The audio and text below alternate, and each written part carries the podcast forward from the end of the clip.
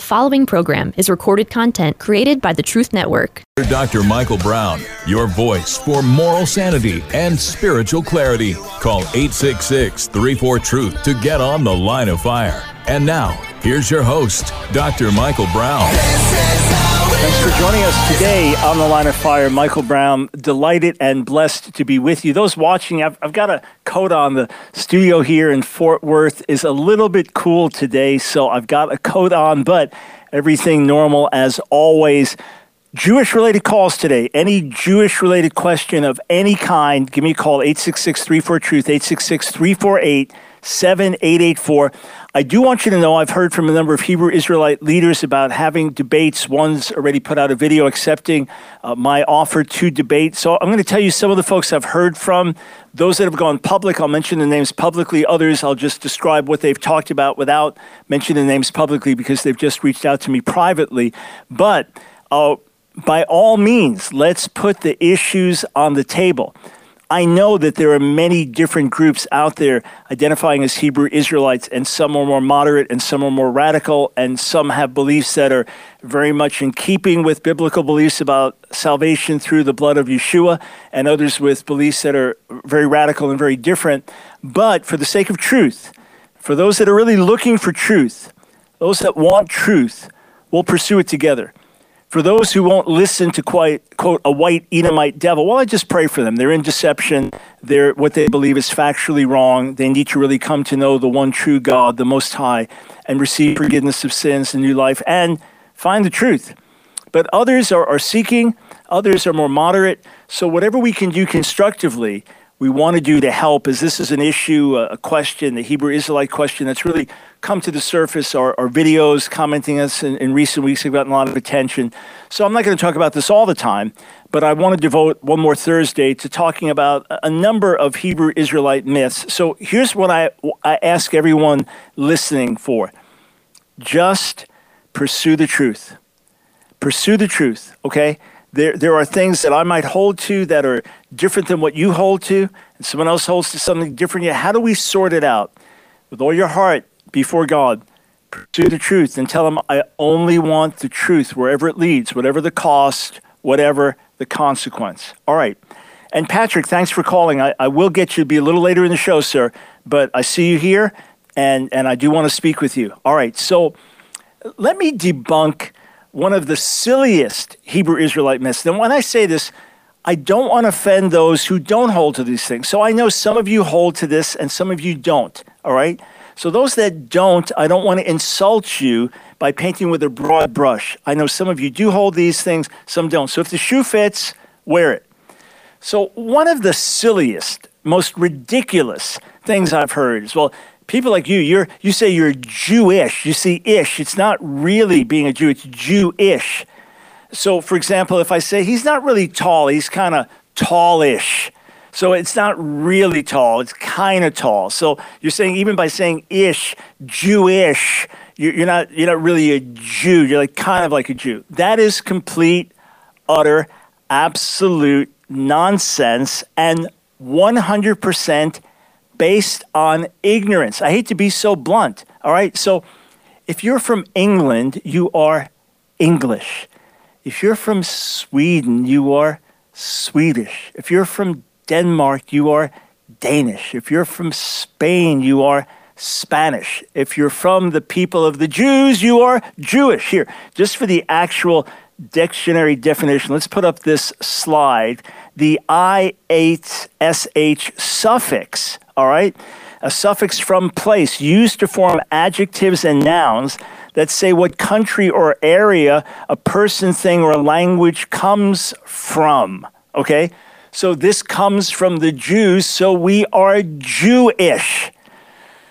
All right, so please don't use that anymore. That's utterly absurd. Unless you want to say someone who's English is not really from England, they're just kind of like ishy from that. Please drop it. If you ever use that argument, drop it. Done, done with it. And, and again, I don't want to insult those that don't hold to nonsense like that. But those who do, throw it out. It's an insult to your argument. You know what it reminds me of? It reminds me when Rudy Giuliani was mayor of New York, and, and one of these Hebrew Israelites was on the street saying, You see, you see, it's all Jewish, Jews control everything. And someone said, well, the mayor of, of the city, Rudy Giuliani, he's not a Jew. And the guy said, Giuliani, Jew, Jew, Giuliani. Did you hear? It's like, oh, you got to be kidding me. Spell differently, different words, different names. Anyway, okay. So there's a text. There are whole videos now getting tens of thousands of views. There's a text from Midrashic literature. This is homiletical rabbinic literature written over many centuries of time there's a text that's that's been quoted a lot and pointed to to say, look, even the Talmud acknowledges that Israelites were originally black. Okay, first thing, midrash, the midrash they're talking about called Pirkei de Rabbi Eliezer is not Talmud. Just to make that clear, all right. This is separate midrashic literature, and it's actually hundreds of years after the Talmud. That's the first thing.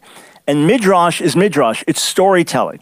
Midrash is not legal data. Midrash is not even like official Bible interpretation. Midrash is storytelling. Midrash is weaving legends and myths together and telling interesting stories, and it's very creative. And it's all kinds of wild stuff, all right? But what does Pirkei de Rabbi Eliezer say? First thing, you'll hear it said that it is first or second century. Let me just bring you to a rabbinic website, okay? So this believes in in, in, in tradition, the earliest possible dating of things. So the Sefaria website, where it refers to Pirkei de Rabbi Eliezer, let's bring that up and take a look at it. It says this composed, um, it's Talmudic Israel Babylon. So it's not part of the Talmud, it's part of this larger culture. Between 630 and 1030 of the Common Era, all right? So this is after the, the composition of the Talmud. And it says Pirkei de Rabbi Eliezer, chapters of Rabbi Eliezer, is a midrash that retells and expands upon the stories of the Torah from the creation of the world through the story of Miriam's leprosy. It incorporates discussion on topics like redemption, Messiah, and calculating the end of days, traditionally considered to have been authored by Rabbi Eliezer ben Hyrcanus in the time period of the Mishnah, first, second centuries. You see, the work was likely edited in the eighth or ninth century. So, although it's attributed to Rabbi Eliezer in the first or second century, it's actually written in its final form many centuries later. But let's just say fine. Let's say, okay, fine. It was first or second century. Again, it's not, it's many centuries later. But let's just say fine, it was. So, let's take a look at what the text says. Now, remember, you'll find everything in Midrash. Let's go to the actual slide now of chapter 24 in Pirkei de Rabbi Eliezer. Uh, and all right, I'll, I'll, I'll just start in verse 1. Birach Noach uvanav shenemar v'yivarecho tam Elohim b'matnoteheh uh, v'hinchilam et kol haaretz. All right, so Noah brought his sons and his grandsons. He blessed them with their several settlements, and he gave them as an inheritance all the earth.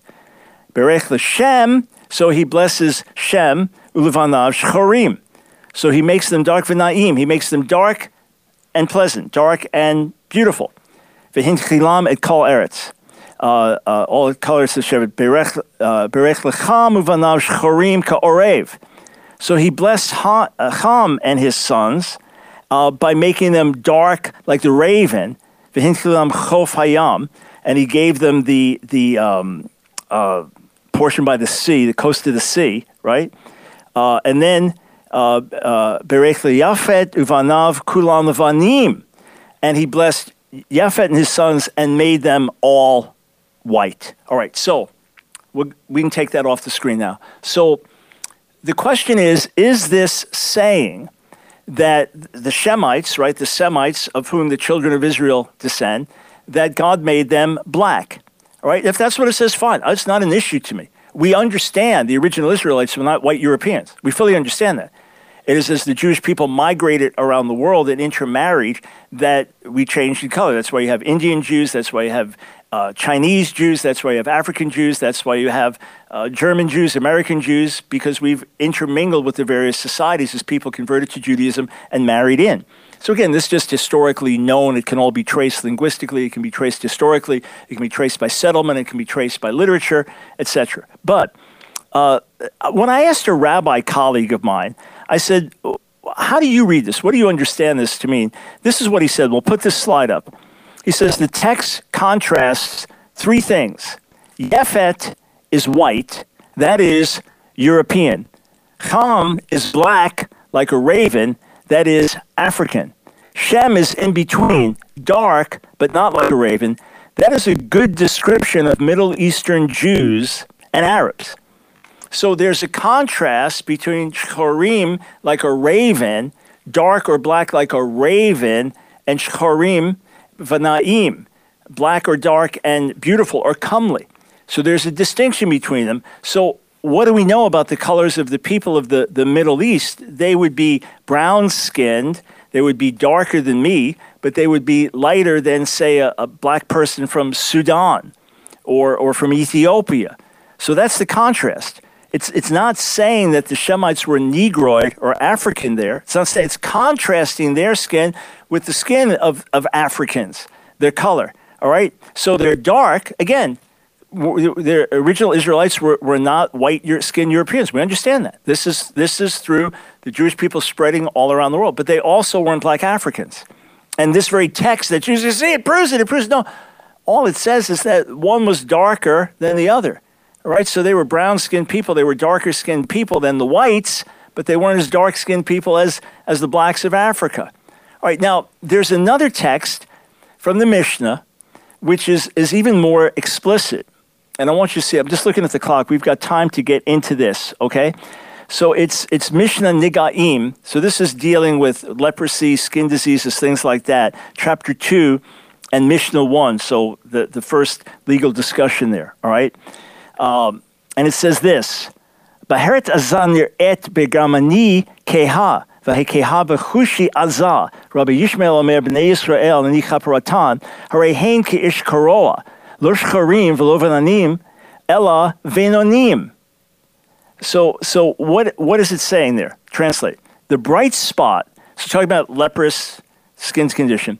The bright spot in a German appears as dull white, and the dull white spot in an Ethiopian appears as bright white.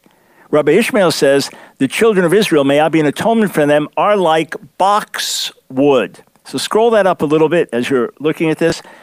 The children of Israel, and he says, may I be an atonement for them, this idea that the righteous can, can be an atonement for the rest of the nation.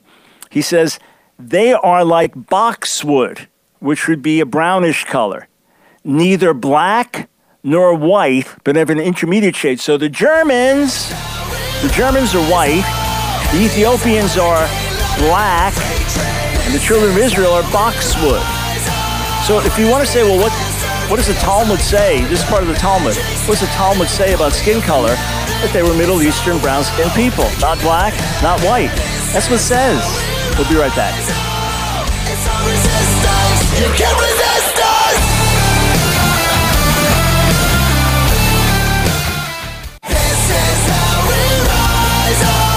It's The Line of Fire with your host, Dr. Michael Brown. Get on The Line of Fire by calling 866 34 Truth. Here again is Dr. Michael Brown. May His grace and His face shine upon you. Asked thoroughly Jewish Thursday. This is Michael Brown. Delighted to be with you. 866 348 7884. I will get to the phones shortly, and I'm going to look at two more rabbinic texts. And, and the purpose in looking at these texts is to basically tell you be very careful before you say, well, the Talmud says this or the Talmud says that, because it may say five things against your opinion and one for them. And you may end up pointing more fingers against yourself than, than at others, all right? But I just want to let you know some of the folks that we've heard from in terms of having a debate. So uh, this was through Vocab Malone. Alhazar Ben Loya uh, said, "No, we don't need that text up there. Just we got we got a very zealous team putting some text up for me. So this, guys, you don't have this."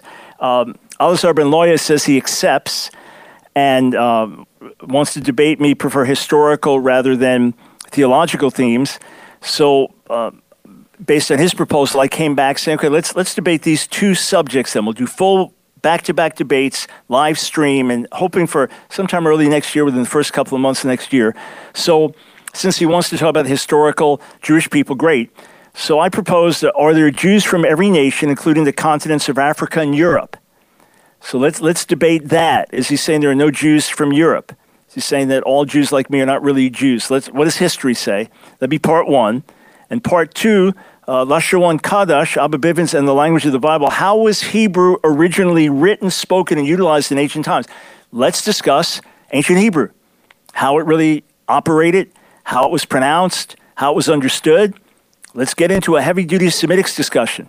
So that's my proposal, those two. Now, I, I offered him uh, debates on other subjects based on his own circles, Hebrew Israelite circles, such as Will all nations go into slavery and the world end by thermonuclear destruction? Would you like to debate that?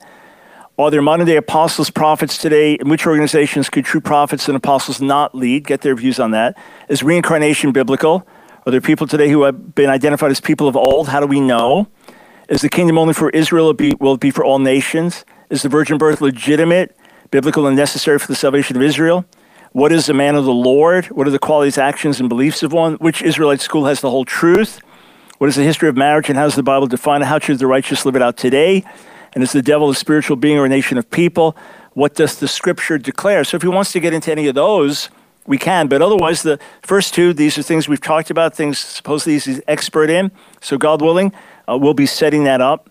Then this was a comment uh, from uh, someone who identified as a sergeant in the school of the Sicarii. Love the live stream, Dr. Brown. Thank you for addressing the situation, not hiding from it. I'm a sergeant in the school of the Sicarii, and leadership would like to have a discussion with you, not so much of a debate. Happy to do it. We can do it off the air, uh, just do a Zoom call together. So we're face to face in that regard.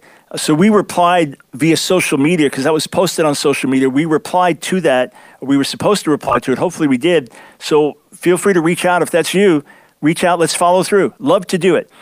And then uh, I'm not giving the names here. This is another one who wants to debate me.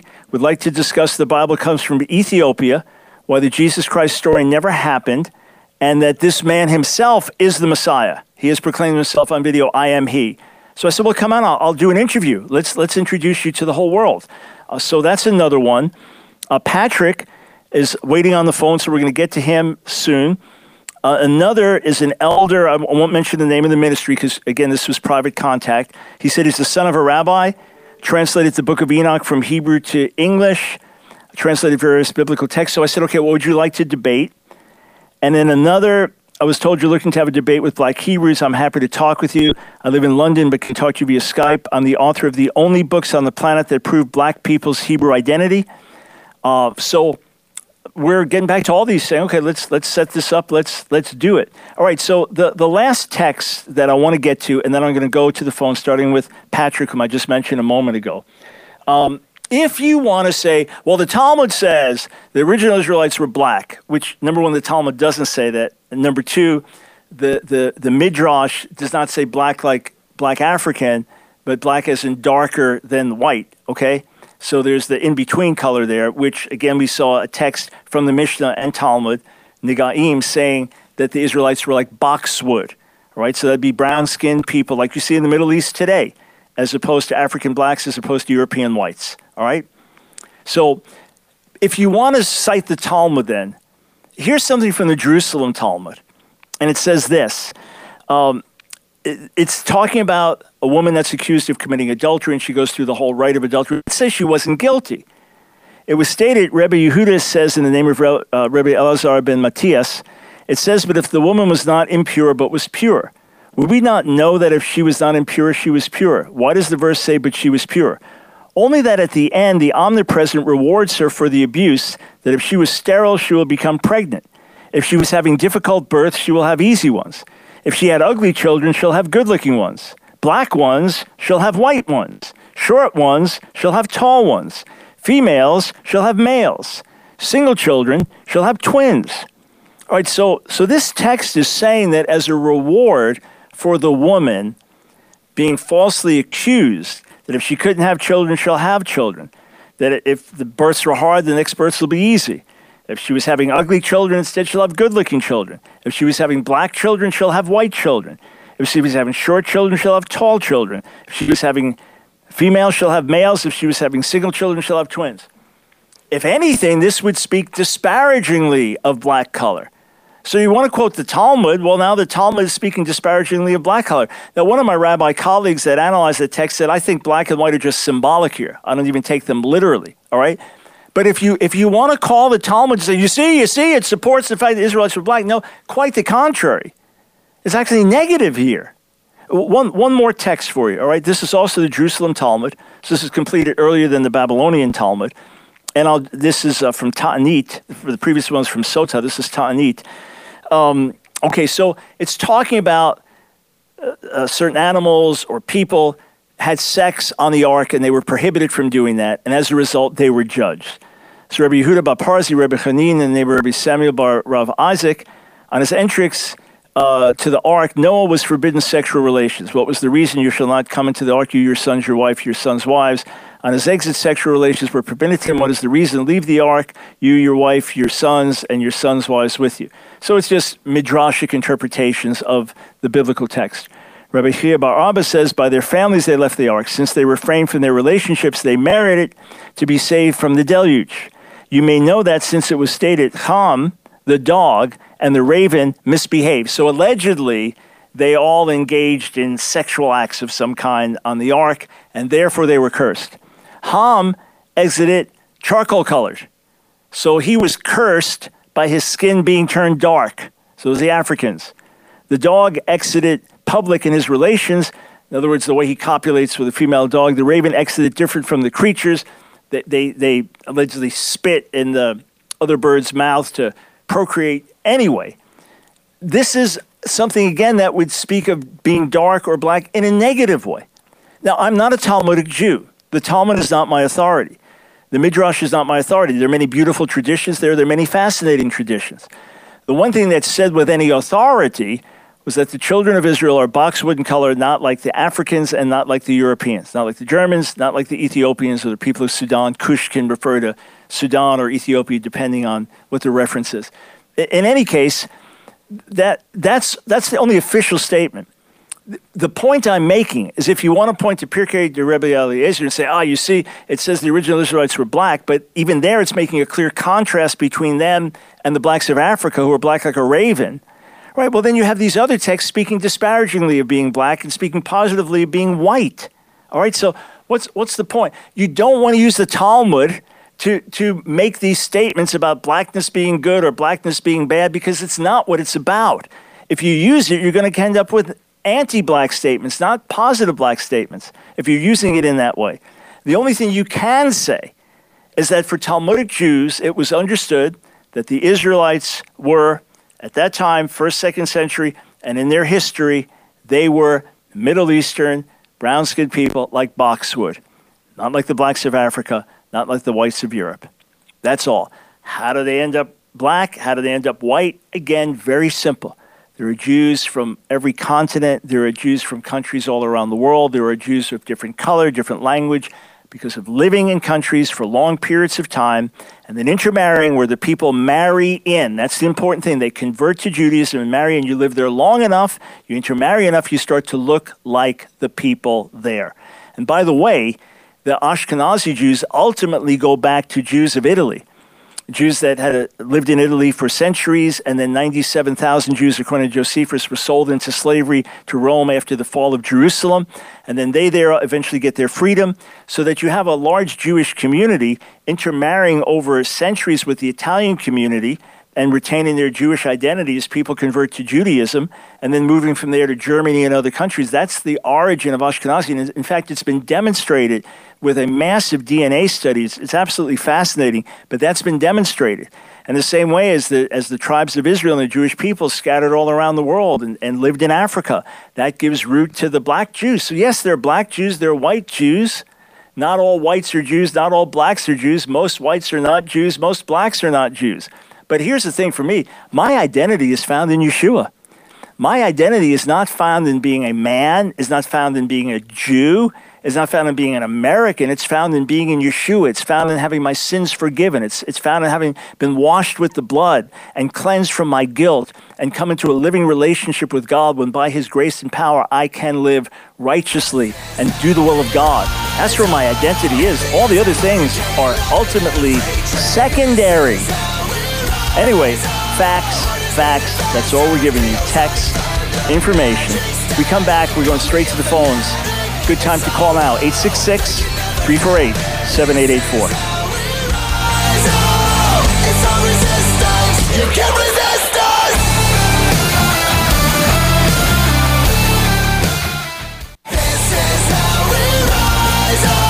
It's The Line of Fire with your host, Dr. Michael Brown. Get on The Line of Fire by calling 866 34 Truth. Here again is Dr. Michael Brown.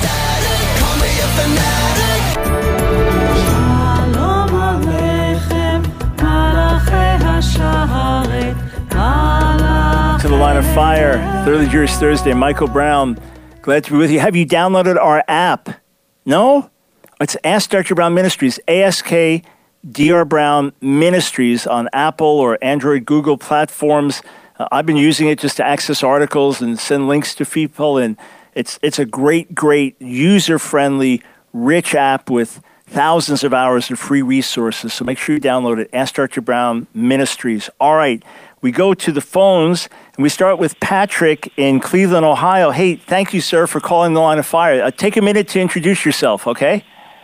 Okay, okay. Uh, shalom, uh, grace and peace. Uh, all praises to the Most High and His Son, Yeshua HaMashiach, first and foremost. My name is Patrick Myers, also go as Azariahu Yisrael. I'm a musical artist and historian in the Israelite community.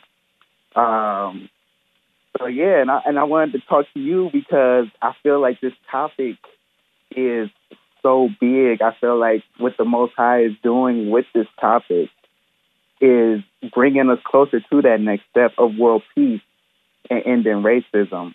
Um, but so, so yeah, let me, let me just let me just ask you this, so so we Yeah. can put you in the right place here.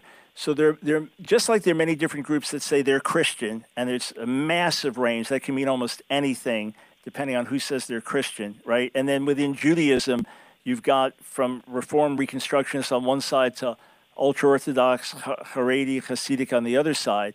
So there are also lots of different Hebrew Israelite movements. Uh, even in the, your pronunciation of Hebrew, you set yourself apart. So, in your view, Patrick, uh, what do you prefer, Patrick or uh, uh, Azaria? What is it? uh, you can call me uh, Azariahu. Okay, Azariahu. Okay, great. So, uh, it- what groups, in your view, are extreme and not representative of mainstream Hebrew Israelite theology? Well, it's well, Hebrew Israelites. First, we're a people group. So just like with all people groups, like European, for example, you're gonna get like British people. You're gonna have a whole bunch of different beliefs. So like, there's people who identify as Hebrew Israelite, but could be Muslim. Um, so with that, uh, there there are groups. It's kind of like a genealogy. Um, they're called One West in in the community, but those are a branch of Israelites who broke from a more orthodox type. It was a it was a group beforehand who were more like Orthodox Jews, and they broke off, um, and they they uh, became messianic, but they also became more radicalized. But the um, the radicalization came uh, from years of trying to to merge with uh, Orthodox Jewry and not really being accepted. More so, the reform the reform community kind of was more uh, accepting of them.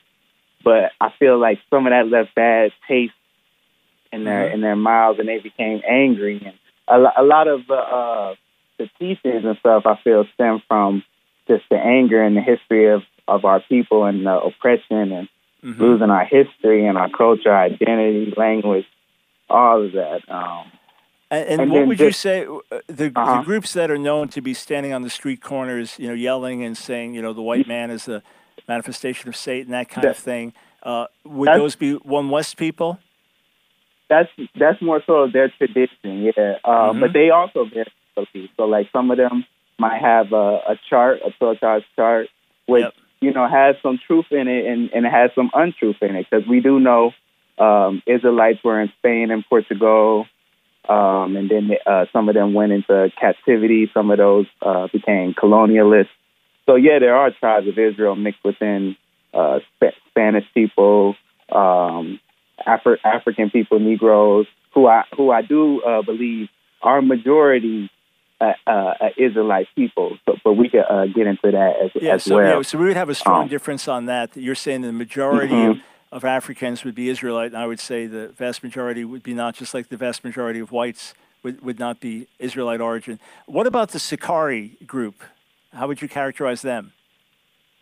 Uh, the Sicarii, the Sicarii group, uh, they, I, I think they really match the name. They kind of remind me of the historical Sicarii. You know, they, Mhm. They go real hard for their people.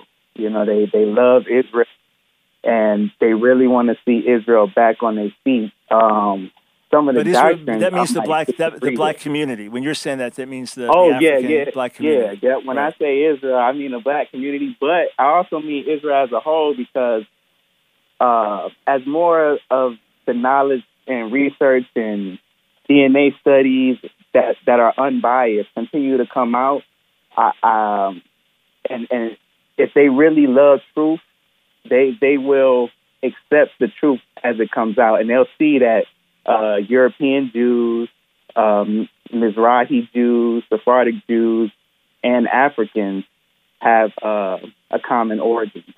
Got Um, it. and okay. this is also genetically proven. All right, so so we would agree on that that genetically Ashkenazi Jews can trace their heritage back to Israel. There are African Jews that can trace their heritage back. There are, as you mentioned, the Mizrahi Jews, Sephardic Jews, those even more naturally, especially Mizrahi being in the Middle East. So uh, obviously we'll have some differences historically, but your position then, eh, as far as you know, again, I'm and for everyone that's Hebrew Israelite, this is this is Patrick representing his view and his understanding um, based on his own history. So I understand he's not speaking for everybody, he's speaking for himself and, and the movement that he's part of. But uh, Patrick, in, in, in your view, what perc- uh, percentage is the wrong thing? In, in your camp, so someone like me, I'm looked at as a fellow Israelite Jew, just with different skin color and different history. Uh, how how do we come to uh, to get into right relationship with God? Who is Yeshua, and and how do we get our sins forgiven? Okay, um, this this is you know uh, it's good that you brought it uh, back to this uh, area because this is how I got introduced to you. Um, uh, because um, well, as I started to come into the, the truth of the gospel, knowing that Mashiach is divine, because a lot what a lot of the One West tradition teaches is that uh, Joseph um, had a hand in, in the birth of Mashiach, which uh, I vehemently disagree with. And um, it was kind of hard to combat some of those traditions until I found out a lot of the apologetics that was going on already in the Jewish community. Because when you see some of the arguments in the Hebrew community, it's the same arguments that the Orthodox is coming to the uh, Messianic with. Um, and uh, so, so Mashiach is the way to salvation. Yeshua is salvation, and he and he gifted us um, unlimited atonement, and and that's my that's my belief in the scripture. I, that's what the gospel teaches because we can't do the whole Torah perfectly. hmm Now, as an Israelite, the Torah is important to us because we lost our whole culture and identity during slavery. So this gives us our culture. It gives us our, our, our rooting, a way to uh, raise our families.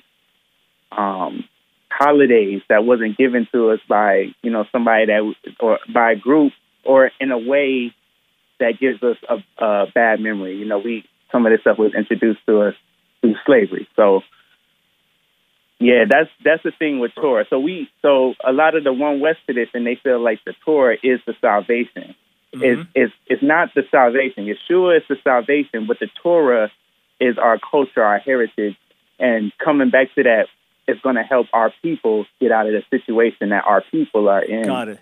All right. so Um, yeah. in that in that respect, it would be similar to a messianic Jew who says Mm-hmm. we understand Torah is not for salvation, but this is our heritage and it connects us with our people, and it gives us a cycle of life in which we can raise our children, and that can help preserve their Jewish slash Israelite identity. So we don't accept the traditions of the rabbis as binding. We may appreciate some of them, but we don't submit to the tradition of the of the synagogue. We interpret Torah in, in the light of the new covenant. Uh, but yeah, messi- many Messianic Jews would be in harmony with you, and of course, salvation only through Yeshua. So, Patrick, uh, how mainstream would you say your views are in the Hebrew Israelite community? Again, this is just your view, and it's impossible to, to quantify this exactly. But are you like a real outlier in being in so much harmony with someone like me and even other Christians on many of these points? Or is, is this more common than the One West stuff? Um, it's it's really hard to say without real pulling. Um, Mm-hmm. I am I, I as I as I mentioned earlier, I, I make music. Um, so I have somewhat of a of a of a listening base.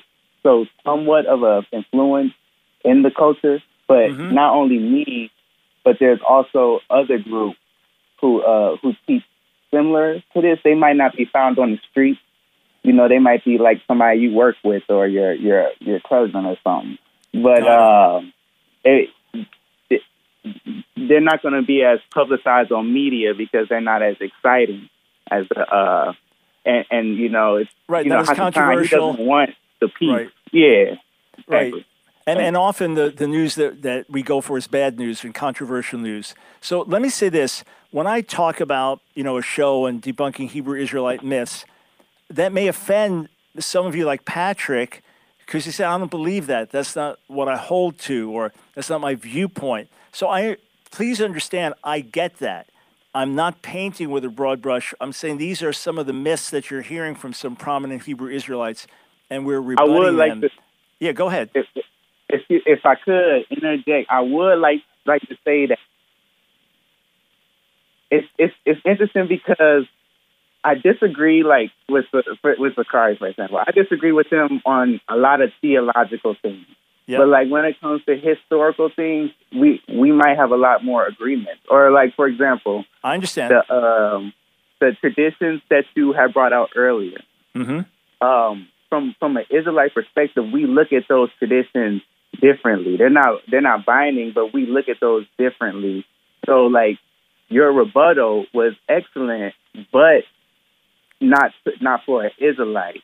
So like for the Israelite, um, for for for example, when um in the Eliezer he talks about um Been like that Bob uh, Swift, yeah.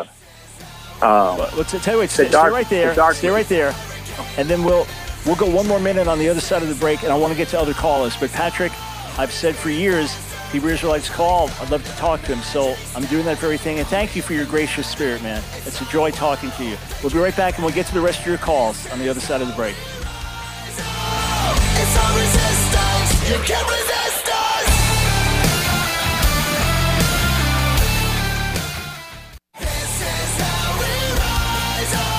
It's. The Line of Fire with your host, Dr. Michael Brown. Get on The Line of Fire by calling 866 34 Truth. Here again is Dr. Michael Brown.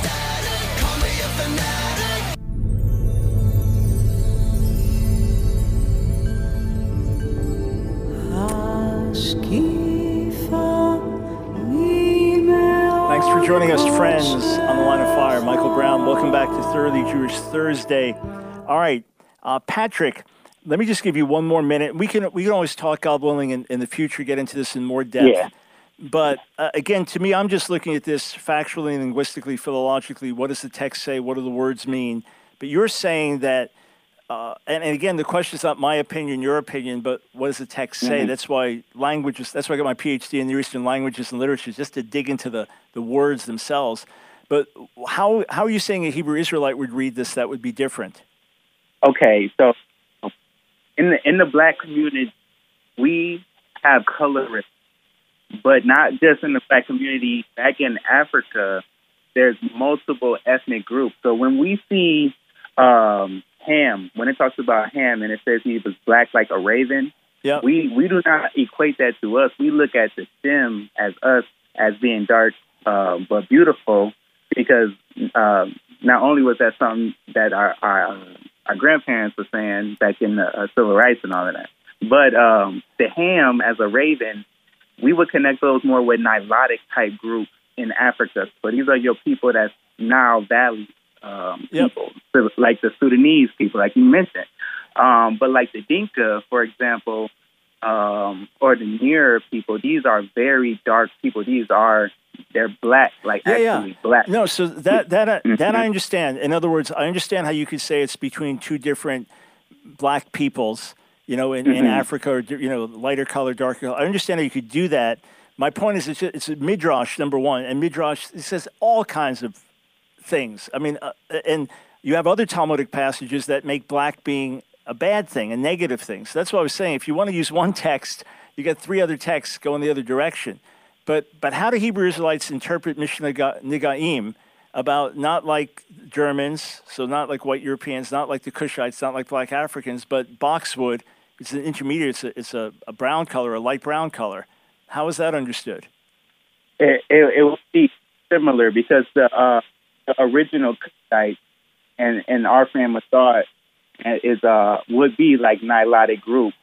Um, even genetically, um, you would have, for example, your your Y chromosome, which is your fa- father to son. Mhm. Uh, DNA wise, we as a as the uh, so-called Negroes or West African Niger Congo people are more similar to Arab than to Nilotic people. Um, they would be groups A and B. We would be group E, and that's why you also see group E within Ashkenazi Jews, within Sephardic Jews, within Samaritan Levites, who are 100% E. Got Um, it. Got it. So, All right. So so I right. I, I Mhm. appreciate the the key the key thing is when people use the broad stroke approach and say this text proves that that text you really don't want to use rabbinic texts in that way. The the statement in Negaim is the most important because it's a legal thing and it's discussing how how this this leprous white skin disease uh, you know appears and depending on the flesh color. So there is a clear contrast between it's it's not it's not nuances within black skinned people, but black skin, white skin, and something in between. So again, your in between is going to come out sounding differently. I just encourage folks to say, if you can use rabbinic literature, remember that sometimes blackness is a negative and even looked at as a curse, and whiteness is something positive. So, what are you going to make out of that? I- it symbolic or is it to be taken literally? If it was to be taken literally, does it mean that the Talmud is pro-white, anti-black? It wasn't even a, a, a largely white culture then, right? So it's it's misinterpreting the text to do it. But Patrick, thank you, thank you for the nuanced discussion. Let's continue to interact, God willing, in the future. But thank you for the call and for clarifying that many Hebrew Israelites are very different from the groups on the street and hold to basic doctrine of salvation through Yeshua, the Messiah. So thank you, sir, for the call and for interacting on these other points and, and giving your viewpoint. I very much appreciate it. All right. Um, let's go to Aaron. Thanks for holding, Aaron, in Washington State. Welcome to the line of fire. Hello, how are you doing today? I'm doing well. Thanks, sir. Can you hear me pretty good, man? I'm outside working, so I'm No, I, I, can, I can hear you. I can hear you. Okay, good. Go ahead. Oh, I just had a um, I just had a question, and I also had a proposition for you. Yeah. Which one would you like first, man? Uh, proposition. Proposition. Yeah. So I'm I'm a debater myself. Um, I do a, I try to do a lot of debates, but they're very slim these days. I'm what you would consider a Tanakh only follower. I am so-called black. Um, I'm not a part of any camp. I've never ever been a part of any camp. As a matter of fact, I've done street debates with camps like Sakari out here. I did a Uh-huh. debate in person with one of their top uh, their top people, Deacon Hakah. Um, I just did a debate with Vocab Malone on the 400 year prophecy earlier this year. So, um, my proposition, which for you would um, be to request a debate because I can't, I literally can't find any these days. And a lot of the people, even some that I've named, even some of the organizations, um, I debate against camp doctrine or one West doctrine, which I do believe is kind of hermeneutic with Christianity and with Christian doctrine. I believe personally, and this is a personal belief, that a lot of the One West leaders uh, choose to debate uh, Christians and rabbis who believe in the Messiah or in an individual Messiah because there's not much to argue with. Um, I believe that they have a lot of similarities. So there's one So, topic in yeah, particular. I know Go that. ahead. Go ahead. Uh huh. Sorry. Go ahead. I know that a lot of topics are popular, specifically the whole race deal. I think this one topic would pretty much um, uh, bring a lot of clarity to to our understanding. I wanted to debate if if Rome actually did siege Jerusalem according to the scriptures, and I would negate that point. And I can't find anybody that would even entertain that debate. I've asked a lot of people, and most people have all of history on their side. They have Orthodox history. They have the Gospels on their side wholeheartedly. But my contention is that the scriptures in Tanakh do not uh, do not support that idea. All right, so, tell you what, here, let me suggest this, okay? Uh, because uh, I, I get lots of people wanting to debate me, and there's only so much time in the day. You know, I have, a, a, like many, a very, very intensely busy schedule. But I would gladly host that on, on the radio one day and say on a Thursday. And what we'd agree to is it would have to be shorter time frames. You know what I'm saying? It, it's Okay. it can't. It would have to be okay. Make your opening statement in in uh, six minutes. Here's my opening statement. Then you know rebuttals five minutes. Five, and then kind of go back and forth in that regard. Uh, so to to do it during a show in a shorter time period, it, it would be a more realistic thing. And if you wanted to to debate that, yeah, I, I mean, obviously, I, I, I can't imagine how anyone would deny the massive historical support for, for that on every level. Uh, you know, from archaeological to secular literature, Josephus, and the Gospels, of course, uh, and, and the references through history. So obviously, you, you got your argument there. So, so let's, let's do this then, all right? If you just reach out to the, um, uh, go to askdrbrown.org, there's something that says contact. Just say you're the Aaron that, that talked with me. We'll set up, God willing, on a Thursday in the new year, and, and we'll debate the subject, all right? I appreciate that, man, and I appreciate how you do um, do dialogues and debates with people because a lot of people don't do that. But here's my question for you, though. It revolves around Leviticus 26. Um, Us so-called black people in diaspora, we know uh, that we fulfill Leviticus 26, and also that it's that it hasn't been fulfilled ever before, seeing how we do.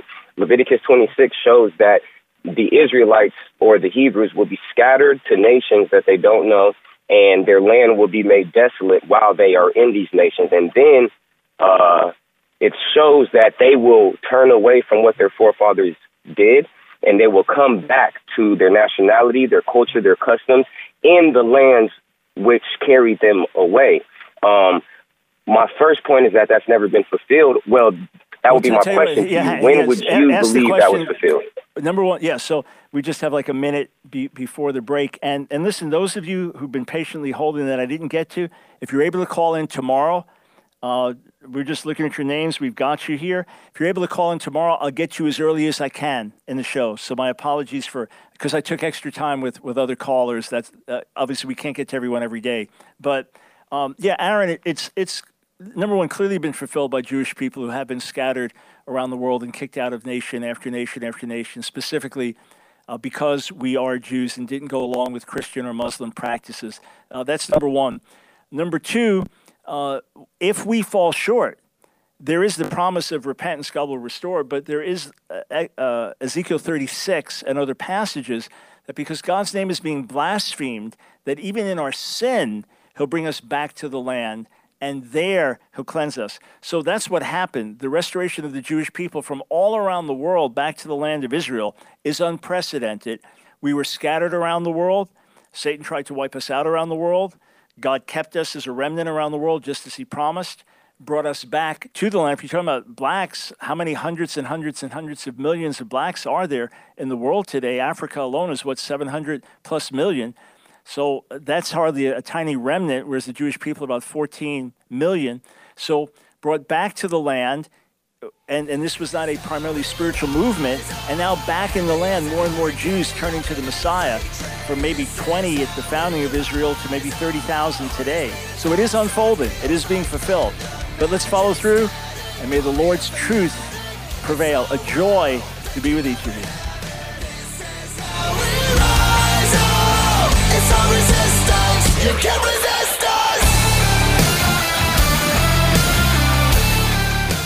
Another program powered by the Truth Network.